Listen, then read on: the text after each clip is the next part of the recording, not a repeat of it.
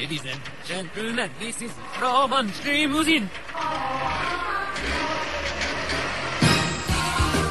Sziasztok, drága hallgatók! Én Mátai András vagyok, mai adásban pedig Trabanttal fogunk száguldozni. Mai beszélgető társam Vadász Zsolt, a Trabant expedíció vezetője, akivel útjairól és erről az 1100 köpcentis retro csodáról nosztalgiázunk. Még mielőtt elkezdjük, két megjegyzésem lenne. Az első, hogy az interjút még 2019-ben vettük fel. A második pedig, hogy pár helyen személyes kiegészítést fogok tenni, ami nem az interjú része, de úgy gondoltam, hogy fontos adalék lehet. Nem maradt más hátra, mint bepöffenteni a Trabantot és útnak indulni. Trabanton szállni élvezet, gyorsabban száll, mint a képzelet.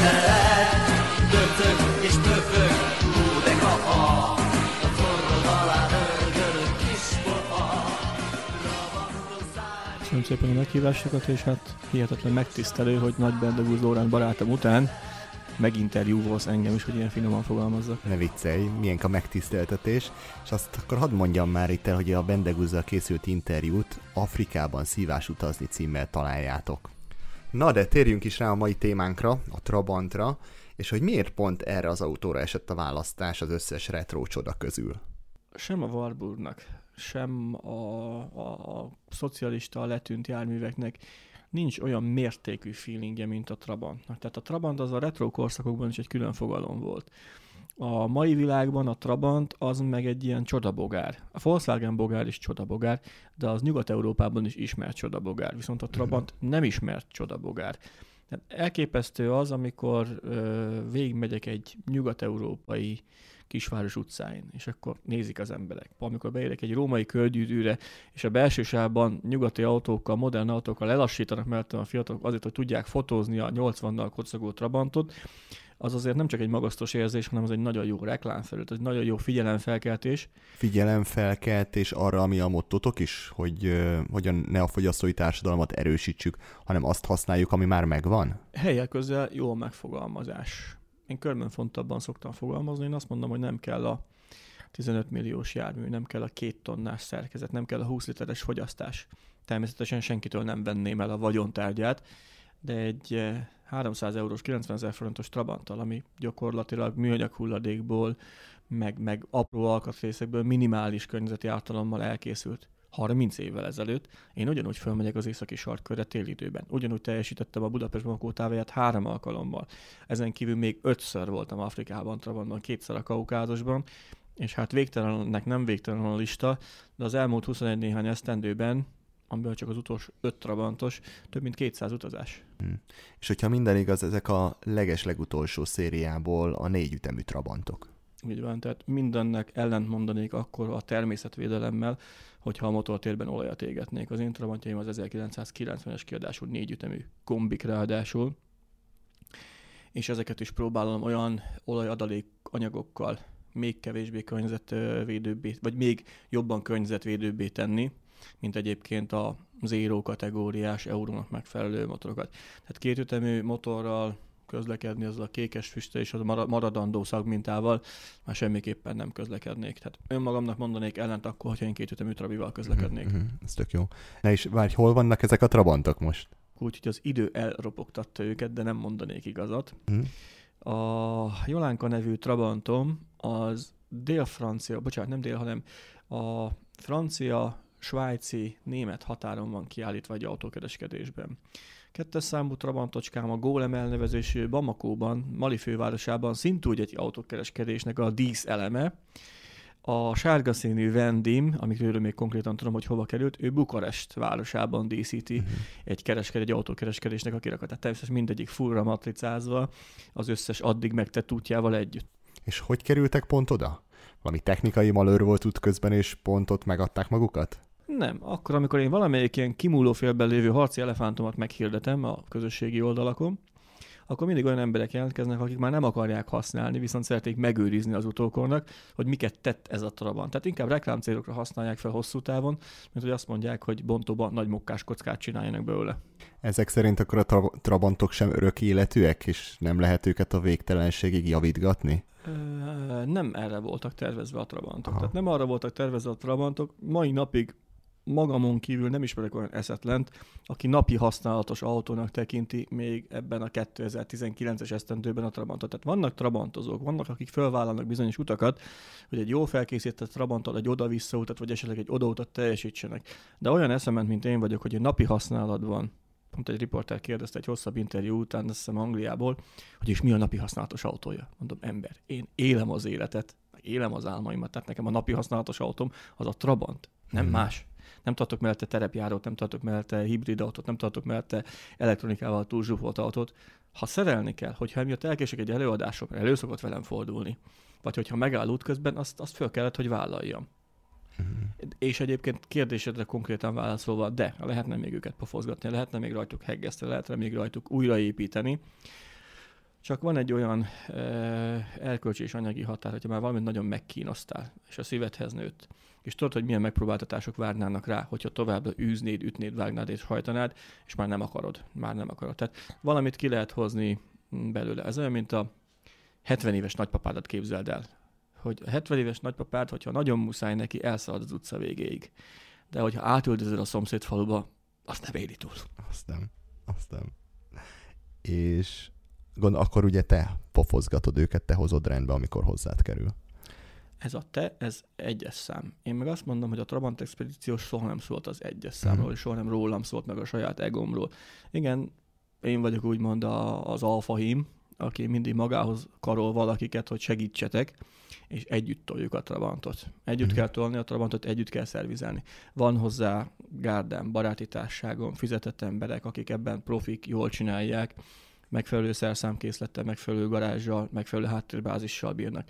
És szerencsésen vannak támogatóim is, akik autóalkatrészkereskedőként nem olyan keményen vámolnak meg. Gumikereskedőként nem olyan keményen vádolnak meg, vagy vámolnak meg és akkor ezeket bizony sajnos nekem is tisztában kell lennem az első csavartól az utolsóig, tehát nem elég egy kerékcserét tudni lebonyolítani, hanem hogyha arról van szó, hogy egy hengerfejtömítés cserét is meg kell tudni csinálni, egy vezérléscserét épp úgy meg kell tudni csinálni a Trabantokon, és ehhez a szerszámkészlet, a pótalkatrészkészlet benne is van a Trabantokban. Minden? bármi történik, akkor kell, hogy legyen neked alkatrészed? Hát, hogyha a te gondolatmeneted megállná a helyét, akkor átírhatnánk Murphy törvényét. Igen. De sajnos Murphy törvénye még mindig él. Tehát vihetek én a generátortól kezdve a karburátoron keresztül az összes tömítés, az minden csapágyazást, az összes fékcsövet, fékbetétet, sorolhatnám a végtelenségig, hogy milyen alkatrészeket, úgyse azt fog tönkrevenni. Aha. Tehát, hogyha ha végzetesen minden nálam van, akkor bele fogom törni a kulcsot az árba. Ja, értem. Na és akkor ilyenkor mi történik? Improvizáció. Improvizáció? Így van, így van, így van. Minden esetben. Képzeljétek el, középiskolában az egyik jó barátomnak volt egy trabantja, és ő minden hétvégén szétszette, majd össze is rakta. És valahogy mindig úgy alakult a dolog, hogy, hogy mindig megmaradt neki egy maréknyi alkatrész, amiről soha nem tudta, hogy hova is kellett volna neki visszaszerelnie. És ő mondta mindig, hogy a Trabant az egy fajék egyszerű szerkezet, kb. olyan, mint egy Lego, hogy bármit bárhova bele lehet építeni. Legónak Legó valóban az van, hogy egy kalapácsra egy csavar húzó, vagy 10 13-as villáskulcsa majd minden része szerelhető. Itt azért, hogyha egy Trabantnak nincsen csak mondjuk 110 féle rezgése, meg zöreje, meg hangja, akkor én még teljesen nyugodt vagyok, mert azt a 110-et ismerem. Akkor kezdek el aggódni, amikor a 111. lép életbe, és akkor elkezdhetek gondolkozni, hogy mi az, ami változott. Hát volt például Kaukázusban, hogy konkrétan kiszakadt a hátsó kerekem nem volt egyszerű, hogy megcsináljuk, mert ezért kellett hozzá 136 km út nélkül, de csak meg tudtuk csinálni, hogy a hátsó kerekünket elhagyjuk, és onnantól kezdve bármilyen lapos síküveg terméknek a simogatása nem segített volna az, hogy a Trabant tovább tudjon menni. Tehát effektíve oda az kellett, hogy egy teherautóból, ami velünk szembe jött, kikunyaráljunk egy akkora átmenő csavart, amivel átmenő csavarként az egész Trabantot átcsavaroztuk, alá felfogadtuk a hozzátartozó kerékfelfüggesztést a rajta lógó kerékkel, és nem fogod elhinni, onnantól kezdve 4000 kilométert hazajöttem vele. Hát a kalappal. Meg hát a Trabant előtt is, hogy, hogy az ilyenekre akkor tényleg alkalmas. Így van, így van. Hát nem azt mondom, hogy nem ettem meg a gumit a rossz kerék összetartás miatt, meg ilyen apróságok miatt, de viszont nem hagyott olyan szinten cserbe, hogy ne, ne tudjak vele hazajönni. Nem akarok itt a a hangműhelyetben hangosan kopogni, lekopogom valami fadarból más nem a fejemen, hogy, hogy ez idáig még, még minden egyes alkalommal haza is hozott a trabi. Tehát, hogyha mi nem akartuk ott hagyni, hanem haza akartunk vele jönni, akkor azért még hazahozott. Uh-huh. Mennyire kell átalakítani mondjuk egy ilyen széria Trabantot ahhoz, hogy mondjuk ennyi idős korában elmerjétek indulni egy ilyen útra? Ez mindig specifikus. Teljesen más útra építek Trabantot akkor, amikor a Kaukázusba indulok. Mhm. A hegyes, völgyes, nagykavicsos, esetleg frissen útépítéssel ellátott, de még aszfalttal el nem burkolt útvonalakra, a sárba, a patakátkelésekhez, mint hogyha Afrika homokjába építeném. Tehát egyszerű technikai példa, nem viszek ciklonszűrőt a por ellen, akkor, hogyha a kaukázus havába megyek fölfelé. De viszek ciklonszűrőt akkor, amikor azt a finom port kell ki, kis, kiszűrnem a, a levegőszűrőm elől, ami még a Trabantorrán a festéket is megbontja. Mhm. Na és a társakat, hogy kivel indulsz neki egy ilyen útnak, azt hogyan választott ki? Az általában alapkritérium szokott lenni mindegyes túra megválasztásakor, hogy olyan emberrel ne üljél össze egy ekkora dobozba, akivel két napig nem bírod ki, mert a Budapest Malkó távja például több mint két és fél hét.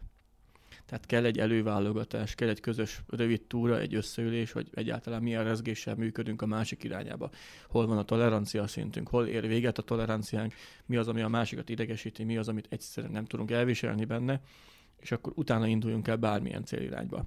Az meg, hogy az idegen légiósai kik a Trabant expedíciónak, hát ez mindig én hirdetek, és nagyon szívesen hirdetek, és fogadok főleg fiatalabbakat. Uh-huh. És milyen, mik a kritériumok? Nem tudom, most valaki éppen hallgat minket, és megjön a kedve hozzá, akkor kell, hogy tudjon szerelni, vagy értsen a navigációhoz, vagy elég az, hogy el tudjátok képzelni, hogy két hét alatt nem mentek egymás agyára, és nem ölitek meg egymást? Mm, Az utolsó ver variáció igaz, mert az összes többi folyamat az tanítható. Tehát, hogyha nem vagy képben mondjuk a digitális navigációval, vagy a térkép használattal, vagy egy egyszerű iránytű kezelésével, az megtanulható, megtanítható, hogyha van hozzá fogékonyságod. Hogyha valakinek segítenie kell, egy segítő kész kell egy szereléshez. Nekem az alapinformációk a rendelkezéseimre állnak, és ha két, két kész kevés és négy kész kell hozzá, az már bőven elég egy autószerelésben. Ha viszont te azt mondod, hogy nem érsz hozzá ahhoz a piszkos, mocskos Trabant alkatrészhez, nem vagy alá hajlandó alá fetrengeni az én Trabantomnak, akkor ott már nem képességbeli hiányosságok vannak, hanem hozzáállás kérdése. Tehát az ilyesmi sokkal jobban megválasztja a túratársat, mint az, hogy milyen fizikális képességekkel, meg tudásbeli képességekkel rendelkezik. Akkor tényleg akár kijelentkezhet, akár most, aki hallgatja ő is, nyugodtan jelentkezhet bármelyik túrátokra? Természetesen senkit nem zárunk uh-huh. ilyen esélyegyelőségi dologból. Itt pusztán az a kritérium, hogyha ő mondjuk el akarna velem jönni a Budapest-ba Makó távolságra, akkor azt mondom, hogy jó, de először csinálunk egy Budapest Makó távolságot. És hogyha a Budapest Makóig már kiutáljuk egymást, akkor nincs értelme összeülnünk egy Budapest Bamakóra. Tehát logikusan akkor csinálunk egy néhány napos vagy egy egyhetes túrát. Milliónyi olyan navigátorom, segédpilótám volt már, akivel egyszerűen egy előadás során, vagy egy fesztiválon, vagy egy autóbemutatón, vagy egy könyvbemutatón ismerkedtem meg, és rám jött az interneten, hogy te, nekem ez tetszett, és kipróbálnám. És fogadom szívesen. Minél jobban próbálom tágítani a kört, hiszen akarunk mondani a Trabanttal valamit, hogy, hogy továbbra sem muszáj a két tonnás jármű, meg a 20 literes fogyasztás. És próbálunk azt is megmutatni a világnak, hogy az a trabantozás az nem egy öncélú benzinégetés. Tehát amikor én túrázni megyek, mindig keresek valami nemes célt, ez az időzőjeles nemes cél. Az interjú alatt kevésbé esett szó ezekről a nemes célokról, de úgy gondoltam, hogy mindenképpen fontos megemlítenem őket. Hát ilyenek például, hogy túrautakat tisztítanak és festenek, vagy madaraknak műfészket raknak, vagy hát a társaságoknak rendszeresen van személygyűjtési akciójuk, amikor egy-egy erdőben, vagy természetvédelmi területen, vagy útszéleken gyűjtik össze az eldobált szemeteket. De nem menjünk messze, mert a jelen helyzetben pedig teljesen önkéntesen és ingyenesen segítenek idős embereknek ebédházhoz szállításban, bevásárlással, vagy a gyógyszerük kiváltásával. Úgyhogy ez mindenképpen egy nagyon becsülendő feladat, úgyhogy ezúttal is köszönöm nekik és az egész társaságuknak ezt a fajta segítséget. Na de, kanyarodjunk vissza az utazásunkhoz és a Trabanthoz. Hát, valamelyik interjútban azt említetted, hogy ha elhagyod a kelet-európai régiót, akkor a Trabant, mint olyan, teljesen ismeretlenné válik. Nem tudják, hogy mi az a Trabant. Tehát itt ez már megint az a határvidék, az a peremvidék, mint a, mint a csillagok háborújában, hogyha kitolnod a gal- galaxison túlra a dolgokat, mert Törökországon túl nem jutott a Trabant. Tehát hiába kommunista termék, a poszt-szovjet országokba, tehát így ez a Grúzia, Örményország, Karabak, és az azt után, vagy azután következő keleti régióba nincs Trabant. Még Épp úgy, mint fogalom szintjén se. Fogal, fogalom sem. Gyakorlatilag fogalmazunk úgy jó vidégesen, hogy fogalmuk nincs róla, hogy mi ez. Épp úgy, mint a nyugat-európai országban. Tehát a kelet-német régió A Trabantom 30 éves. Akkor gyártották utoljára. Tehát a most érett, felnőtt, fejjel gondolkodó fiatalság, a 30 évesek, azok már nem nagyon találkoztak vele. Pedig a Trabant az nem csak egy autó, hanem az egy retro szimbólum, nem? Pont ez benne az a, az, az unikum, az a, az, a, az a megkapó dolog, ami miatt megnézik, amit én kihasználok. Tehát mondok egy egyszerű esetet, Szardénia szigete, közúti ellenőrzés. Egy szátraban, nyitott tetővel, piros feketéről, lemaj, lemajszolva milliónyi matricával. A csendőrség, nem a rendőrség, hanem a keményebb változat, a csendőrség megállít, igazoltatnak, szálljon ki. Mit tettem vajon? Szól az egyik a másiknak, hozd a puskámat. Úristen, mi lesz itt? Álljon odébb, és fotózzál le. Tehát ilyen, ilyen szinten vannak a maga valóságában. Tehát annyi mindent megélek az utazásaim során, hogy semmit nem kell kitaláljak. Ez az, amit elmesélek nektek, neked vagy nektek, ez mind-mind a kőkemény valóság. És mi a helyzet Nyugat-Európában? Ott az embereknek azért van valami elképzelése? Nyugat-Németországtól kezdődően senki és semmi. Tehát ha azt mondom neked, hogy kőkeményen vallatóra foglak, hogy milyen jártas vagy autótechnikában, mit mond neked a Carman Gia név? Semmit. Miért nem mond semmit? Nekem semmi. Hát, hogy, hogy nem? Akkor miért beszélsz te itt nekem Trabantról? Miért nem mond a Carman Gia semmit? Az egy hihetetlenül híres sportkocsia volt, egy kupéja volt, a Volkswagen Bogár egyik változata. Kill Bill című film, Tarantino filmje. Szerepel benne egy Carman Gian Cabrio. De valóban az a statisztikám, legalábbis személy szerint, hogy én, aki hajdanában Volkswagen transportereztem, és ebben a Carman Gia-ban is egy léghűtéses boxermotor van, tehát ugyanaz a tesó, ugyanannak a családnak a tagja, tehát Volkswagen Bogár, Volkswagen Transporter, Kübelwagen, Kübelwagen, már csak mond valamit, még az sem. Nem. Lelkesen csóvalod a fejed. Na, és akkor, ha már Már kicsit félve csóválom most már. így van, és akkor azt mondom, hogy Kübelwagen ez volt a német haderőnek az a nem civil katonai változat, amelyik még mindig a Volkswagen Bogárnak a motorjával működött, és erre volt még a betetőzés a Gia.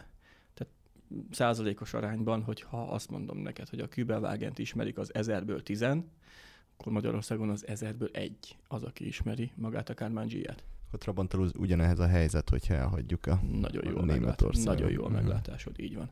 Tehát unikumnak számít autósporttal foglalkozó embernek, autotechnikával, aki, aki tudja, hogy miről van szó, főleg a fiatalabbak között, hogy úristen, ez, ő, ő, ő, már, ő már így fogja fel, úristen, ez egy Trabant, itt, itt egy Trabant. 2016 telén én játszottam egy játékot, hogy fotózd le a Trabantot és töltsd föl egy honlapra, és akkor egy nyereményjátékban nyertese lehetsz valamiféle ajándékcsomagnak. Nem akarom reklámozni a céget, nagyon jó játék volt, parkoltam például az Eiffel torony mellett. Hát leszállt 52 darab vágott szemű koreai vagy japán turista a buszról, és az Eiffel torony helyett az én Trabantomat fotózta. Mhm. Mm-hmm. Mindaddig, ameddig a közlekedésen oda, amit azt mondta, hogy, hogy ezt a valamit, amit idehoztak, mikor jön vissza az, ami ezt idehozta.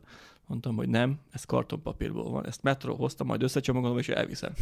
Persze ő is hülyére vett, mint ahogy én hülyére vettem, de egy volt a lényeg benne, hogy tehát annyira irritáltam már az, hogy a francia önbecsülős és meg ö, önajnározást, hogy ezek a turisták azért jöttek ide, hogy az Eiffel tornyot fotózzák, és nem a te hülye Trabantot, akivel itt parkolsz. Hmm.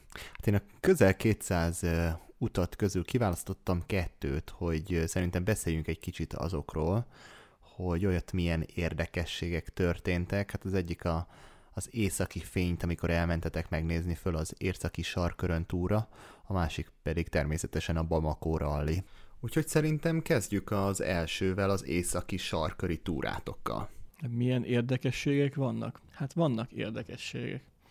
Most, ha visszanosztalgiáznék, akkor nevezzük nevén az embereket. Rádadás Zsolt barátommal, egy zalagerszegi kamionos fiatalemberrel vágtunk neki annak az eszemen túrának. Eh, A Trabantot úgy képzeljétek el így vizuálisan, hogy egy szimpla szürke kisegér. Még akkor nem volt se ablakfóliázásunk, se különösebb matricázásunk, viszont egy közel 40 éves változatú tetősátrunk, egy Volkswagen Transporter T2-ről az volt. Ez az igazi, régi, ódon, ótvarbeütésű, narancsárga csíkos, kutyaószerű valami, amit föl lehetett telepíteni a Trabant tetejére. Az első éjszakánk az úgy kezdődött, hogy Baden-Badenig verettük le az autópályán a németek között, mivel hogy decemberről beszélek, ott meg sóznak, jól összesároztuk, jól összemocskoltuk a trabit. Zsolt barátom fönnaludt a tetőn a sátorban, egy ilyen autópálya parkoló egyik öblébe, jó magam pedig lent dekkoltam a trabiba. Zsolt is teljesen tisztában azzal, hogy az egyik legjobban védett éjszakázó helyek azok a kamion parkolók. Általában másnap reggel vele szembe kávézóhely, ilyen, ilyen alapvető higiéniás körülmények, arcmosás, toalete, mindenre tökéletes dolgok, dolgok. És ezt mi is ki is használtuk. Egy már kicsit hidegebb van, azért valahol a skandináv ö, környéken ö, kavélálhattunk, vagy talán Észak-Franciaországban, és a tetősátorra már akkor egy régi piacos fóliám is. Várj, mit kerestetek ti Észak-Franciaországban? Nem nyílegyenesen fölfele indultatok el? Nem bizony, hát elvittük, a, elvittük a Trabantot megmutatni Ja, az, Eiffel, az Eiffel De toronynak. csak ezért, hogy az Eiffelt nyerőt fel lehessen így fotózni, van, csak így- ez így, ennyi volt a cél. Így, semmi más. Egész pontosan. Visszafelé fejlődök így a gyermekkoromat tekintve. Először egy nagyvassal Volkswagen Transporterrel voltam ott, aztán voltam egy Lada Nivával, aztán voltam egy Suzuki-val, aztán most már voltam Trabanttal, és a végén szerintem el fogok jutni a pedálos Moszkvicsig, de igyekszem. Tehát ott tartottam, hogy lefóliáztuk a egy ilyen nylonfóliával a tetősátramat. Reggel én témferegtem át korábban a kávézó helységbe, magas bárpult, magas székek, stb. Eladó belül, egy kliens ott kívül, és ketten együtt franciául beszélgetnek. Megmutogatnak egymásnak képeket telefonon. Csak annyit veszek ki a beszélgetésből, hogy szerintem valami hidegháborús orosz gép. Hmm, azt mondja a Csajci, nem? Biztos, hogy nem az IT, mert emberek alszanak benne. Na, ezek voltunk mi. És a kényelmet mennyire kell otthon hagyni ilyenkor? Én emlékszem, annó 89-ben családdal négyen mentünk le Jugó tengerpartra, és hát most visszagondolok, el sem tudom képzelni, hogy mi hogy fértünk be, de az nem rémlik, hogy kényelmetlen lett volna, sőt én arra emlékszem, hogy a tesómmal hátul teljesen el tudtunk feküdni, és úgy elfértünk a Trabantban. Abszolút nem, abszolút nem kényelmes. Tehát Tehát egy a kényelem az, az otthon maradt az, teljesen. az teljes mértékben A hideg? Ott, otthon marad. E, hát arról majd a későbbibe tudnék beszélni, amikor már elért. Itt akkor nincs hideg még. Itt még nincs hideg ahhoz képest, ami az északi sarkkörön túl van. Mert uh-huh. ott az északi sarkkörön túl azért már ott befitszen a Trabanton kívülre mondjuk a mínusz 30, a Trabanton belülre meg a mínusz 25. Tehát itt már hiába fóliázol, meg, meg tükörfóliázol, Mhm. mm. meg a, a kempingautókból ö, kölcsönvett, meg, meg bevásárolt ilyen hőtükrös fóliákat, hiába fürdőszoba tappancsot fel az ablakokra, maga a karosszéri az az, ami nincs. Tehát, hogyha egy fém karosszériáról, egy belső szigetelésre, egy hővédő réteggel, egy hőszigetelő réteggel el tudnád látni a Trabantot, akkor nyertél, de a Trabantról hol beszélünk fém karosszériáról, ami nincs rajta. Tehát ha, viszont neked helyre van szükséged, akkor gyakorlatilag azt jelenti, hogy még a belső kárpitokat is kiépíted a Trabantból, mert helyre van szükséged. Tároló rekeszekre van szükséged, pótalkatrészeknek, szerszámoknak, ruházatodnak, váltóruházatodnak, deré, derékaljadnak, hálózsákodnak, hagyd ne soroljan végig. Na várjál, hogyha ennyire tele van a Trabant, akkor te hogy férsz el? Vagy ti hol, hol fértek el? Ennek mindig megvan egy bizonyos szisztémája. Az én szisztémám az az, hogy számomra a banános láda, mint megrögzött piacosként, az egy beszerezhető dolog. Egy, egy banános ládának low budget kategóriában hihetetlen értéke és élménye van. Hogyha egy banános láda be van zárva, annak van két jó megfogható füle, megfelelően masszív, és egy tökéletes konyha van belülről benne. Ha fölemeled a tetejét, és 90 fokba elforgatod, akkor viszont remek jó asztalod van belőle. Hogyha azt a banános ládának a tetejét élére állítod, szélfogónak használod ahhoz, hogy kávéfőzőt bele tud állítani egy kempingfőzővel, már is megvan egy szélvédett helyed ahhoz, hogy esetleg egy teát, esetleg egy kávét, esetleg egy minimál levest meg tudja belőle főzni. Tehát ez mind-mind ilyen megszokott szisztéma. Egy bezárt banános láda nem fogod elhinni, hajszál pontosan befér az első ülés elé a lábtérbe. Kettő befér, úgyhogy egymással szembeforgatva az anyós és a vezetőés fölötti lábtérbe és ebbe a két ládába viszont gyakorlatilag mindennek bele kell férni, ami a konyhát képviseli, ami a pótalkatrészeket, a papírozás, meg bármi ilyesmi dolgot képvisel. Ha ettől megszabadultál az utastérből, akkor viszont hátra tudod dönteni a két első ülésedet. Ha kiszerelted a, hátsó ülés háttámláját, és azt még hátrébb teszed a tükör, vagyis hát a hátsó ajtó felé, akkor viszont van egy majdnem sík felületet. Ez a majdnem azért nagybetűs és nagyon zárójeles, de van egy majdnem ö, sík felületet, amit mondjuk hogy hátizsákokkal ki lehet hézagolni, és már is, mint a heringek, fej és láb szisztémával, tehát ne nevezzük nevén a dolgot, de a társadnak a lábszagát fogod érezni, mert az ő feje van a kormányon, tiéd van a hátsó üveg ablakánál, és így bizony el lehet, el lehet bivakolni benne. Mennyi ideig?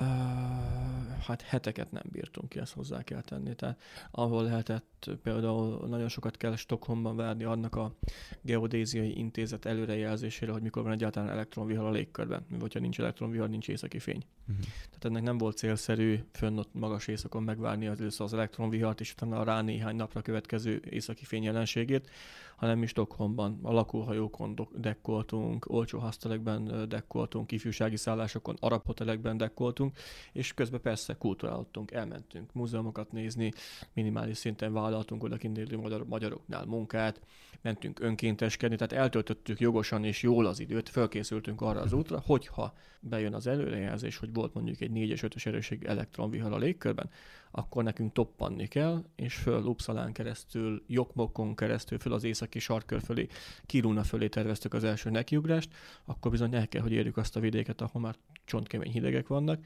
és ott azért eltöltöttünk egy jó két és fél hetet. Két és fél hét, és ez végig a Trabantba, úgyhogy mínusz 30 van kint. E- nem mondanék igazat, hogyha azt állítanám, hogy ezt végig azt, azt csináltuk. De közel. Én, inkább azt mondom, hogy ha kimondottan északi fényvadászatra mentünk, akkor mindenképpen kint kellett tölteni azt az időt, mert, mert, mert egész egyszerűen a városok fényszennyezése elviszi magát a fényjelenséget. Tehát 60-80 kilométernyire el kell távolodnunk, mert olyan picike város, mint mondjuk Narvik. Narvik már Norvégiában van, bőven Mojdirána és az északi sarkör fölött. De ennek ellenére mm, a Lofoten szigetek élő világát tanulmányozni, meg az északi fényt fényképezni éjszakánként, ahhoz bizony nagyon el kellett távolodni a, a, a lakott területektől. Valahol egy interjúban azt mondtad, hogy 4000 kilométert mentetek jégen. Igen.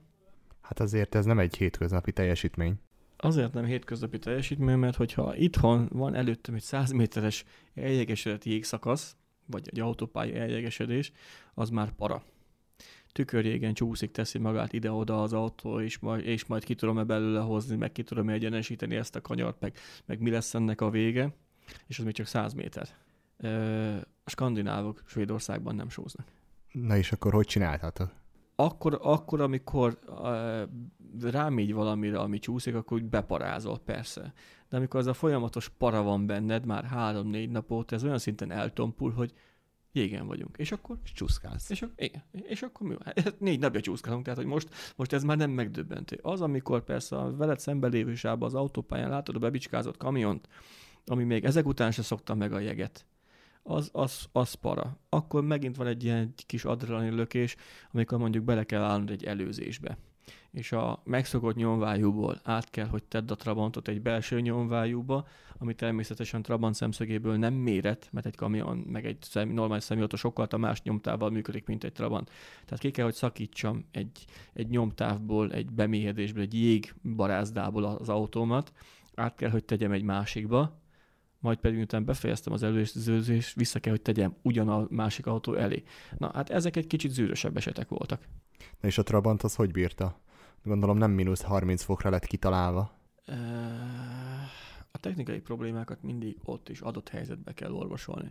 Tehát leginkább a technikai problémák nem úgy kezdődnek, hogy nekiugrasz és nagy csavarhúzóval szétbontasz mindent, mert lehet, hogy ennek nem lesz jó vége. Főleg úgy nem, hogy van mínusz 21 néhány fok odakint, és valahol megálltál az autópálya, mert bizony volt, amikor a Trabant fogta magát, és megállt, mint szög a falban. És olyankor bontani kellett, meg idegeskedni, meg, meg hőzöngeni, meg, meg ajtót csapkodni, meg utána leülni valahol mi meleg helyre, megint tehát is elkezdeni gondolkodni.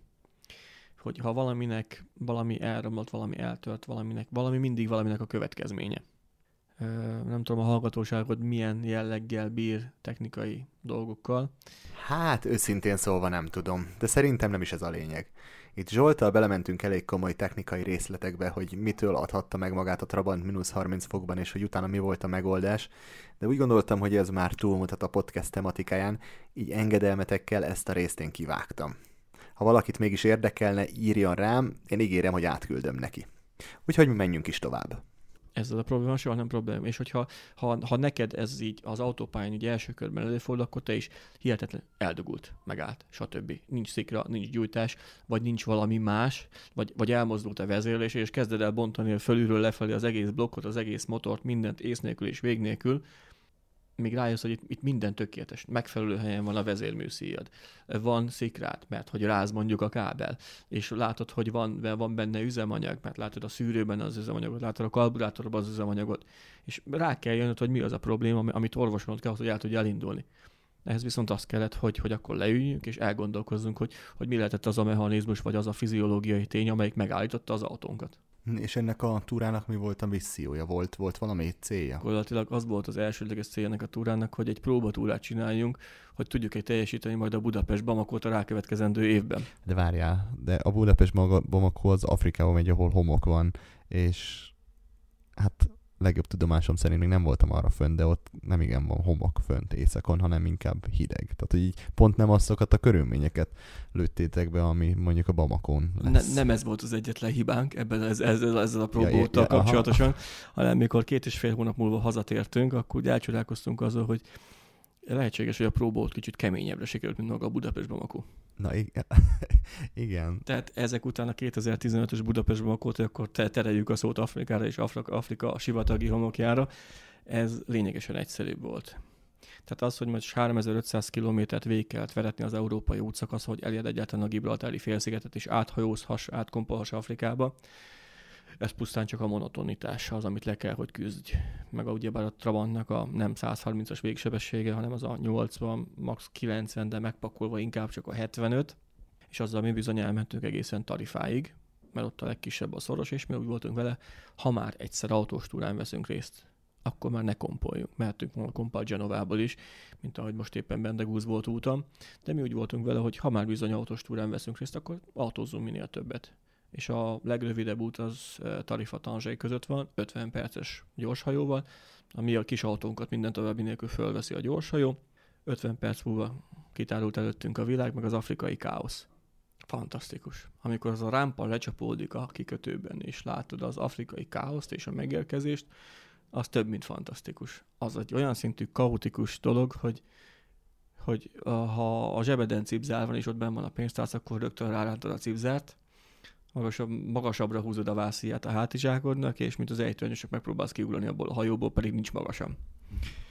Az, hogy egy, egy, egy afrikai forgatagba úgy érkezni meg, hogy előtte még nem jártál Afrikába, és rögtön konkrétan Trabantal akarsz ebben részt venni és becsatlakozni, ahhoz ahhoz kell egy kis kurázsi, úgymond. Tehát a kurázsi az több, mint bátorság. Jobban szeretem ezt a félig franciás szót használni, mert hogy abba kell egy, kell egy kis kurázsi. Uh-huh. Tehát akkor, amikor imádkoznak az útszélen, meg asszonyok a fejükön különféle súlyokat, lavórokat, meg mindenféle dolgot egyensúlyozva próbálnak elmenni az egyébként csacsit hajtogató emberek között, miközben a mindenféle lábas jószág, szarvasmarha még közbe, és minden mellett ott van a digitális technika és a legfullosabb legújabb autók, a, a nem BMW-kről, hanem inkább Mercedesekről beszélek, ott van a gépesített hadosztály a második világháborúnak, tehát az abszolút kaotikus, tehát nem tudhatod, hogy hogy most éppen jobbról fognak előzni heten motorosok, akik mondjuk még Európából jöttek, de vele szemben megpróbálnak megsz- megszabadulni attól a szamaras kordétól,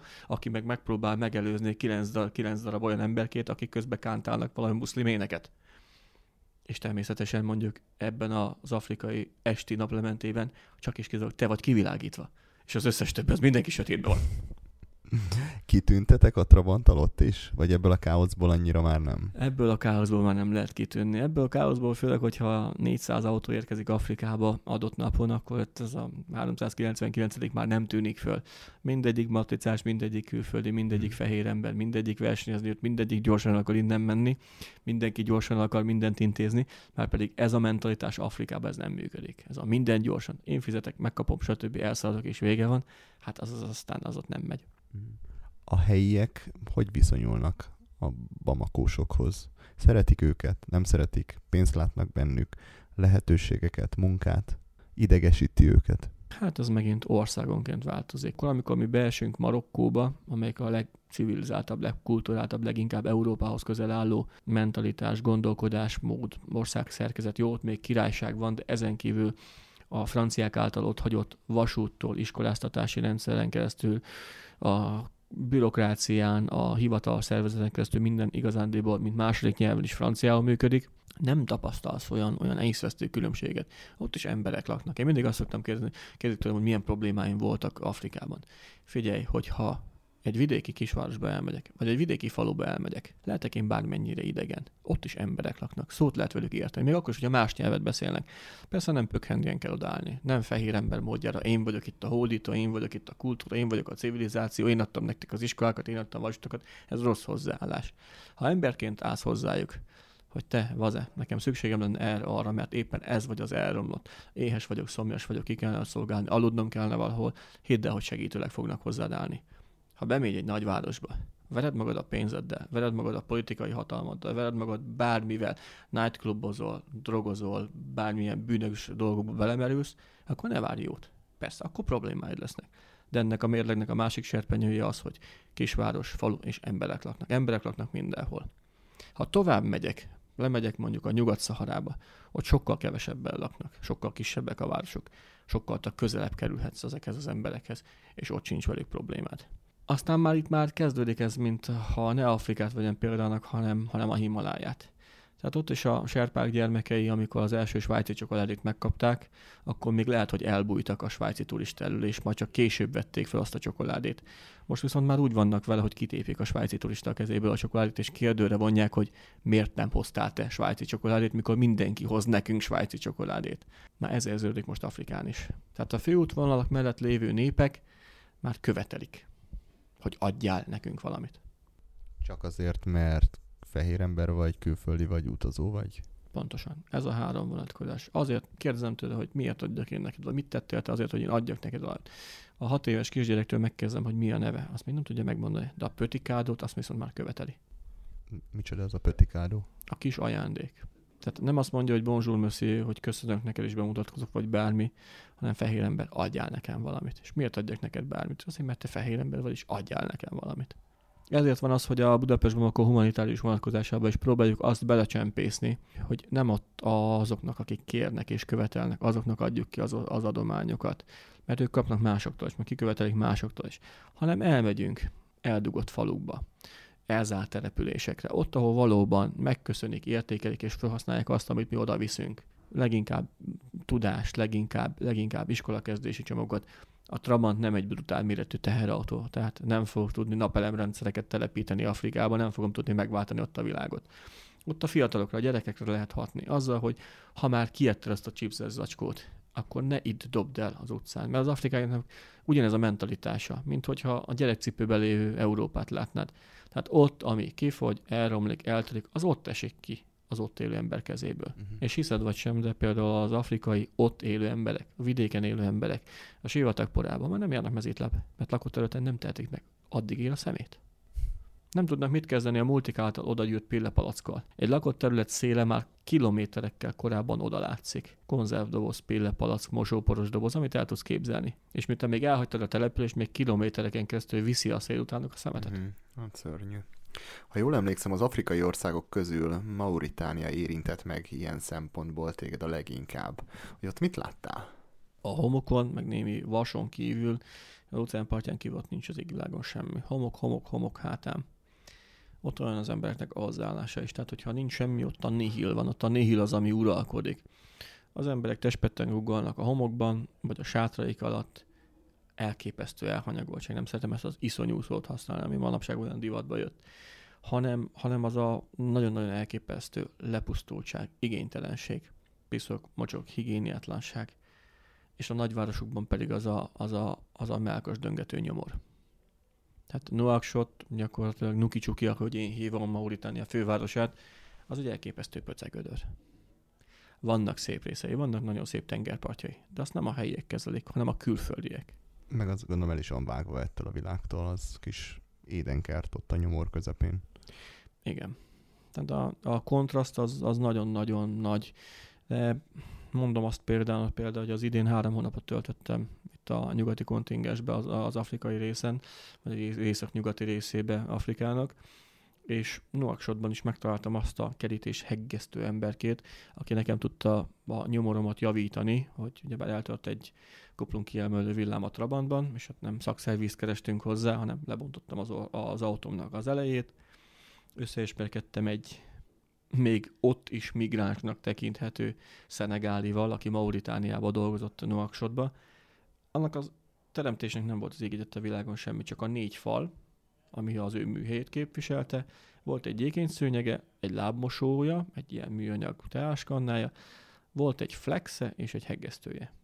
És minden munkát, amit vittek hozzá nyersanyagot, azt oda vitték, összehegeztették, el, elvitték. Tehát gyakorlatilag a munka eszközein kívül neki semmiféle anyagbázisa, semmiféle komfortja abszolút nem volt.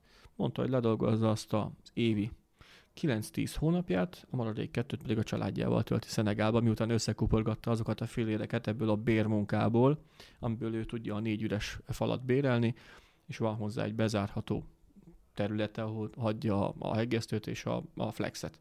Közösen megcsináltuk a Trabantot, a Siestát meg úgy töltöttük, hogy ő hevert a fal egyik árnyékos részén, ő vigyázott a heggesztőre, én hevertem a fal másik részén, és én vigyáztam a flexre. Erről fényképen van, tehát mosolyoghatsz, de, de valóban, tehát még ilyen emberekkel is meg, meg lehet magadat értetni. De nem kerestem a puccos Bosch szervizt, mert nem volt rá igényem.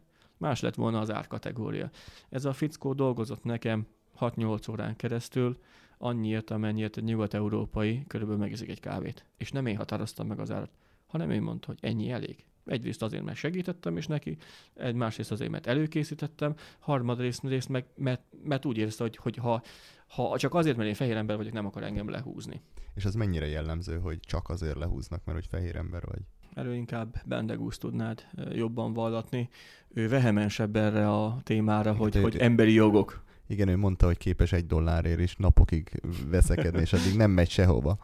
De, hidd el, el is hiszem róla. Nemrégiben mondom, együtt autókáztunk ki egészen Genovaig, és ő, ő, ő, ő emberi méltóságán alulnak tartja, hogy ha őt megpróbálják lehúzni, vagy, vagy háttérbe szorítani, akkor, akkor ő azért ne harcoljon.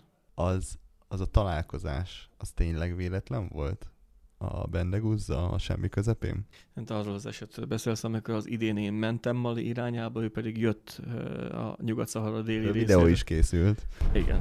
Nem mondjátok, nem mondjátok, hogy pont valakivel összefutok itt Magyarországon a senki földjén. Közben ordítok a kamerába, mint az állat, hogy nem mondjátok. Most. Szóval ezt így meg, meg kéne rendezni, pár hónap távlatából, hogy itt találkozunk a segítföldjén közepén, segítföldje közepén, lehetetlen lenne. Bemutatom nektek Nagy Bendegúz Lórándot, keresztkesszékes világutazónkat. Jó, megem pedig Vadás Zsolt vagyok, egy Igen, az, az kon- konkrétan, az tudtam, hogy Bendegúzott van, mert ugye benne van az autós világutazó klubjában, és gyönyörű fotókat kreált már az oda, odafelé vezető úton is. Ő azt hiszem most öt hónapot töltött kint, én akkoriban a másfél-két hónapomnál jártam, amikor mentem lefelé, egy humanitárius szállítmányt kísértem ebbe a Makóba, és valóban az volt, hogy mi nem kommunikáltunk össze. Láttam, hogy jön egy kék Suzuki, és még akkor se esett le. Még akkor se esett le Isten igazából, hogy az Bendegúz, amikor láttam, hogy eznek magyar a rendszáma. Az én Csili agyon tetovált, agyon matricázott autómat ő már messziről látta, és neki már hamarabb leesett, de én konkrétan így rendesen felsikítottam a beltéri kamerámba, hogy, hogy azt nem hiszem el. Hát ilyen nincs a világon sem. Ez Maliba történt? Vagy ma Nem, határ? nem, ez a senki földjén történt, a Mauritán nyugat határon, vagy határövezetben, ami tulajdonképpen azért senki földje, mert ez egy biztonsági zóna, amire az ENSZ felügyel. Uh-huh. Amikor kilépsz Marokkóból, kinyílik előtted egy sorompó, elrendezte minden papírmunkádat, kiléptették az autórat, minden rendben van a vámon, és előtted áll egy jó néhány kilométeres olyan szakasz, ahol nincs út, nincs törvény, nincs semmi, emberek vannak és autóroncsok, amik vagy felrobbantak az elmúlt háború során, vagy pedig a Mauritán vám szabályoknak megfelelően nem léphetnek be Mauritániába, ezért ott a két határ között mint a dinoszauruszokat meredeznek, mert nem engedik be őket oda, és nem engedik már vissza őket amoda.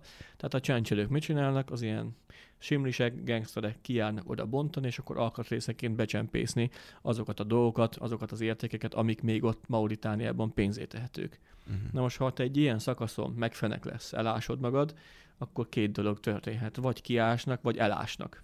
Ugye, mert vannak ilyen megfigyelő tornyok, meg látunk ENSZ zászlót kilométerekkel távolabb. Kurta furcsa különben ez a határővezet, mert úgy a Noat Hibiú félszigetbe is belenyúlik.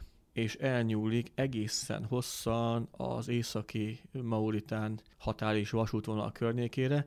Tehát ez olyan, olyan, mint egy zóna, ami se nem marokkóé, se nem mauritániáé, hanem próbálnak ott mindenféle, általában spanyolul beszélő emberekkel valamiféle biztonsági zónát létrehozni. De hogy így mivel nincsen konkrét út, akkor ez egy kisebb csoda, hogy ti ott tényleg szembe mentetek egymással, nem? És találkoztatok. Mert lehetett volna, hogy te most éppen 50 méterrel arrébb, meg Bendegúz, meg 100 méterrel a másik irányba megy arrébb, és soha nem találkoztok. Ez így igaz. Ez így igaz. Tehát ott egyetlen egy kritériuma van a Budapest Bamako itinerének is, hogy balra tarts. Tehát nincs megadva az, hogy, hogy konkrétan ezt az utat köves, mert ez biztosan működni fog, hanem az, hogy próbálj meg balra tartani, mert jobbra olyan süppedős, homokos terület van, ahol ha elásod magad, akkor ki tudja, milyen sorsra juthatsz. Tehát itt a piszteken, amit ugyebár nem tudom, tisztában vele, a piszt az, az, az a dűlő út, vagy szilárd útburkolat nélküli kiárt út, ami tulajdonképpen egy nyomnak felel meg. Itt milliónyi ilyen piszt van. Tehát, hogyha én nem az ezt a pisztet, hanem két pisztel odébbet választottam volna, akkor piszegés nélkül elmentünk volna Bendegúzva egymás mellett, anélkül, hogy mi tudunk is egymásról. Mesélsz egy kicsit a Bamako ralliról, hogy miről is szól ez? Nagyságrendekkel olcsóbb, mint a Dakar rally. Mm, ágyugójó futamnak is szokták hívni. A futamnak az agytröztje, a, a, az agyszüleményese, az Villám Géza néven elhíresült rádióriporterünk volt hajdanában. Budapestről indulnak, általában Bamako a, a névadó városa befutó, de futottunk már be Banzsulba is. Kettő, illetve három kategóriája van. A verseny kategória hajaz legjobban az imént általad említett Párizs Dakarra. Az egy versenykategória, megfelelő kondíciókkal ellátva, itinerrel, versenykiírással, teljesítendő feladatokkal, limitidőkkel, leadott versenylapokkal, mindennel. Az egy tereprali díjazással és megfelelő ö, nevezési díjak megfizetésével. Ennél van egy olcsóbb kategória, amit azt mondják, hogy túra kategória, amiben nem vagy kiértékelve, hanem te magánzóként, de nem versenyzőként részt akarsz venni egy terepjáróba, és jössz, és fizetsz, és matricázol, és gyakorlatilag versenybe veszel részt, csak nincs meghatározva számodra az, hogy, hogy milyen útvonalon, milyen kötöttségek mellett teljesíted ezt a 8000 kilométeres távot. Uh-huh. Éled az Afrika feelinget, éled a, éled a rallit is, hiszen természetesen napi etapok vannak, és az a 7-800 km azért emberpróbáló verseny ö, teljesítmény így is, úgy is. És van a harmadik kategória, ami mi vagyunk, tehát ami úgy szól körülbelül, hogy ha, ha vagy olyan hülye, hogy nekivágsz ennek a 8000 kilométernek egy kétkerék meghajtású 25 esztendőnél idősebb kelet-európai járművel, akkor nem kell, hogy nevezési díjat fizessél. Ez a Spirit kategória, ezt képviselem én a Trabanttal mm. többek között. És mik, milyen autók indulnak még ebbe a kategóriába? Te a Velorex-től kezdve, a Roburon keresztül sok-sok mindennel találkoztam már. Peugeot 205, Renault 4, Renault hát 5. Po- ö, polszki fiát, kis így polszki van, így van, így van. Szlovén barátaim happolták el előlem 2018-ban a low budget kategória külön díját, és meg is érdemelték ezt, meg megvallom szép szerint, mert ők, amit összenyomoroghattak a kis polszkiban, az én trabantam ahhoz képest luxushajó. Most már csak minden páros esztendőben rendezik a Budapest Bamako elnevezésű ralit, minden páratlan esztendőben a mexikói öböl is. Ezt igazándiból én nem vágom, mert nem élem azt a kontinest. Lehet, hogy majd te, mint nagy Dél-Amerika szakértő, vagy Közép-Amerika szakértő fogsz majd ezen egyszer nevezni. De akkor együtt menjünk, mert nekem valami kevés fogalmam van az autókhoz. De ez így egyébként tetszik, hogy akkor te hozod az autókhoz a hozzáértést. Ez, ehhez így mit szólnál? valószínűleg az autókhoz való hozzáértés, mert Trabantot oda nem fogok áthajóztatni, azért, azért, hogy több millió forintot kifizethessünk egy konténerezésért, és utána még esetleg vissza is akarjuk hozni a Trabantot. Hát mondjuk úgy, hogy ennek a témának legyen ez a végszava, hogy legyen úgy. Helyes, akkor legyen úgy. Hát Zsolt, még elmondott, hogy hol lehet titeket megtalálni? Van vlogunk Trabant Expedíciónak, van egy, még az, hogy primitív, mert én általam szer- szerkesztett, de videócsatornája. Van egy hollapom, ami szintúgy Trabant Expedíció, illetve geonauta.hu oldalra mutat nagyon-nagyon sok jó tanácssal utazóknak, kezdőknek, első áldozóknak, ahogy én hívom őket. De mindezzel kapcsolatban írtam már egy könyvet is, amiben benne vannak ezek a kalandok leírva, és ennek a második kiadása van pont a napokban, illetve ezen a napon úgy, hogy fizikálisan megjelent a könyvem második kiadása, felbővítve egy utazási jó tanácsokkal, autóépítési jó tanácsokkal, úgyhogy ezt akár ajánlom a te szíves figyelmetbe is, hogy mint autót nem építő laikusként ne kérdezzél másoktól olyan kérdéseket, amik, amik egyébként egyszerűek. Tehát megpróbáltam úgy megfogalmazni az alapvető dolgokat, hogy valóban Hány zoknit, hány alsónadrágot, milyen nadrágot, milyen felső részt, milyen pulcsit vigyél, vegyél magaddal, hogyan viselkedjél olyan helyeken, amiket nem ismersz, hogyan viselkedjél a muszlim világban, hogyan építsél autót, hogyan beszél, hogyan kommunikálj a CB rádión, hogyan ö, határozd meg a saját helyzetedet például. Tehát akkor gyakorlati példák. Igen. Zsolt, hát köszönöm szépen, hogy rendelkezésünkre álltál, és elmesélted ezeket az élményeket. Linkeket szokás szerint megtaláljátok a show notes-ban. Neked köszönöm szépen. Köszönöm a lehetőséget. Ennyi volt hát már az utazási podcast. Ha tetszett, kövessetek Instagramon vagy Facebookon. Ez utóbbival kapcsolatban van szerencsém az utazóbázis, mint partner bemutatnom. Az utazóbázis sokaknak már ismerős lehet, hiszen két igen népszerű Facebook csoportja is van. Ezek a most már 43 ezer taggal büszkélkedő Utazás Európában és a majdnem 50 ezer fős Utazás a nagyvilágban Európán túl csoportok. A linkeket, mint mindig megtaláljátok a show notes-ban. Nekem nem maradt más hátra, mint elbúcsúznom tőletek. Mint mindig köszönöm a figyelmeteket. Engem Mártai Andrásnak hívnak. Sziasztok!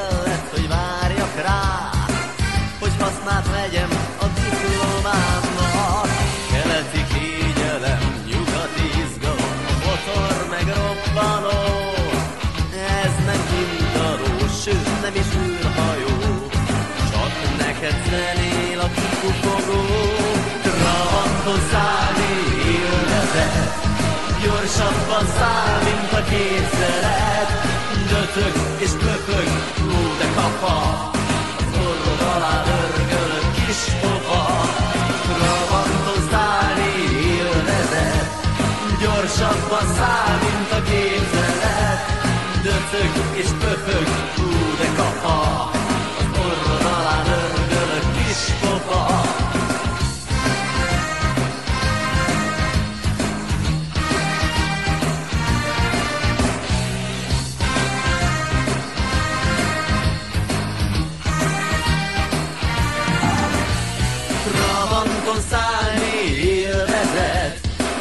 Gyorsabban száll, mint a képzelet.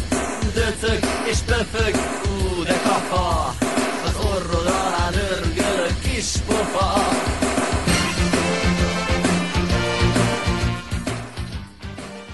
Ez a műsor a Béton közösség tagja.